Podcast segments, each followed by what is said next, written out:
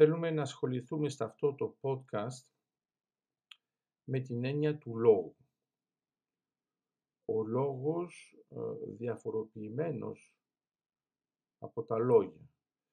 Με την έννοια του λόγου, ειδικά όταν βάζουμε ένα λάμδα κεφαλαίων, στην πραγματικότητα μιλάμε για ποιο πράγμα. Μιλάμε σίγουρα για κάτι που έχει βάθος χρόνου. Δηλαδή έχει μια διαχρονικότητα. Είναι πολύ εντυπωσιακό π.χ. όταν αναλύουμε, όταν μελετούμε τον Λόγο του Χριστού να αντιλαμβανόμαστε τι βάθος έχει και πόσο σύγχρονος μας φαίνεται ακόμα και τώρα. Το πιο εντυπωσιακό είναι ότι στην πραγματικότητα είναι σύγχρονος κάθε εποχής. Γι' αυτό είναι διαχρονικός. Και το ερώτημα είναι πώς γίνεται. Στην πραγματικότητα είναι επειδή είναι θεμελιωμένος πάνω σε αξίες και όχι σε αρχές. Οι αρχές αλλάζουν συνεχώς, τροποποιούνται από τις κοινωνίες με τρόπο συχνά αυθαίρετο, για να μην πούμε και παράλογο.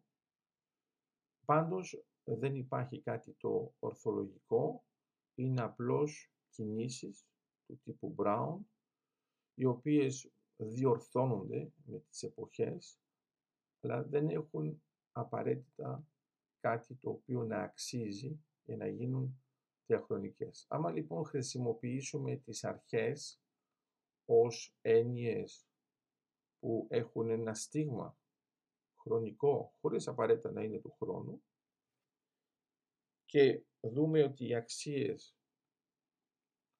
έχουν μία διαχρονικότητα, καταλαβαίνουμε ότι ένας λόγος που είναι θεμελιωμένος πάνω σε αξίες, σίγουρα έχει μεγαλύτερη πιθανότητα να είναι διαχρονικός. Αυτό δεν σημαίνει επειδή τα υλικά είναι διαχρονικά, ότι αυτή η δομή είναι απαραίτητα διαχρονική. Άρα το ερώτημα είναι πώς περνάμε από τα υλικά, από αυτήν την ύλη, την νοητική, σε μία δομή η οποία μπορεί να γίνει και πολυκυκλική υπερδομή.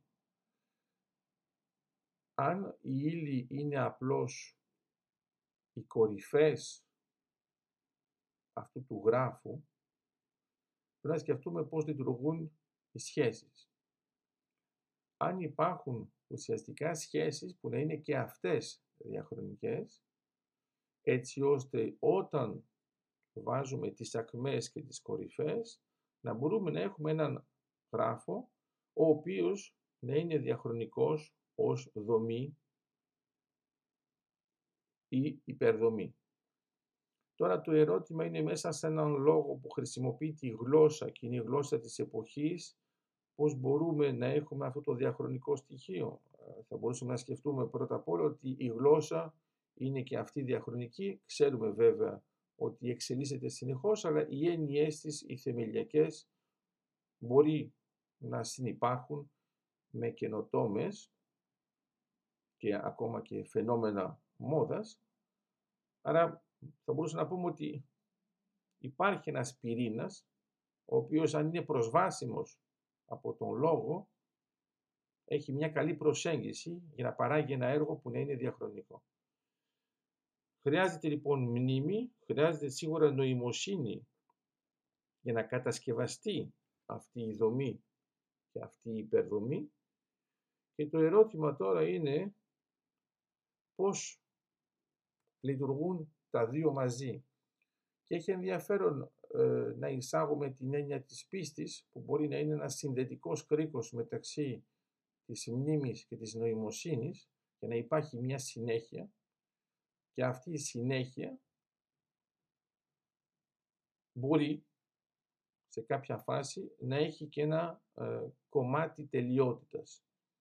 Άρα δεν είναι μια συνέχεια που προσπαθεί να τερματίσει, είναι μια συνέχεια η οποία είναι υπερβατική και αυτό είναι μια καλή ιδέα και για τον λόγο, γιατί ο λόγος μπορεί να είναι υπερβατικός, παρόλο που χρησιμοποιεί απλά δομικά στοιχεία, όπως με τα ίδια στοιχεία μπορούμε να φτιάξουμε ένα σπίτι για έναν ουρανοξύστη. Μπορούμε να φτιάξουμε μία βάρκα και ένα καράβι. Μπορούμε να φτιάξουμε μία ρουκέτα και έναν πύραυλο.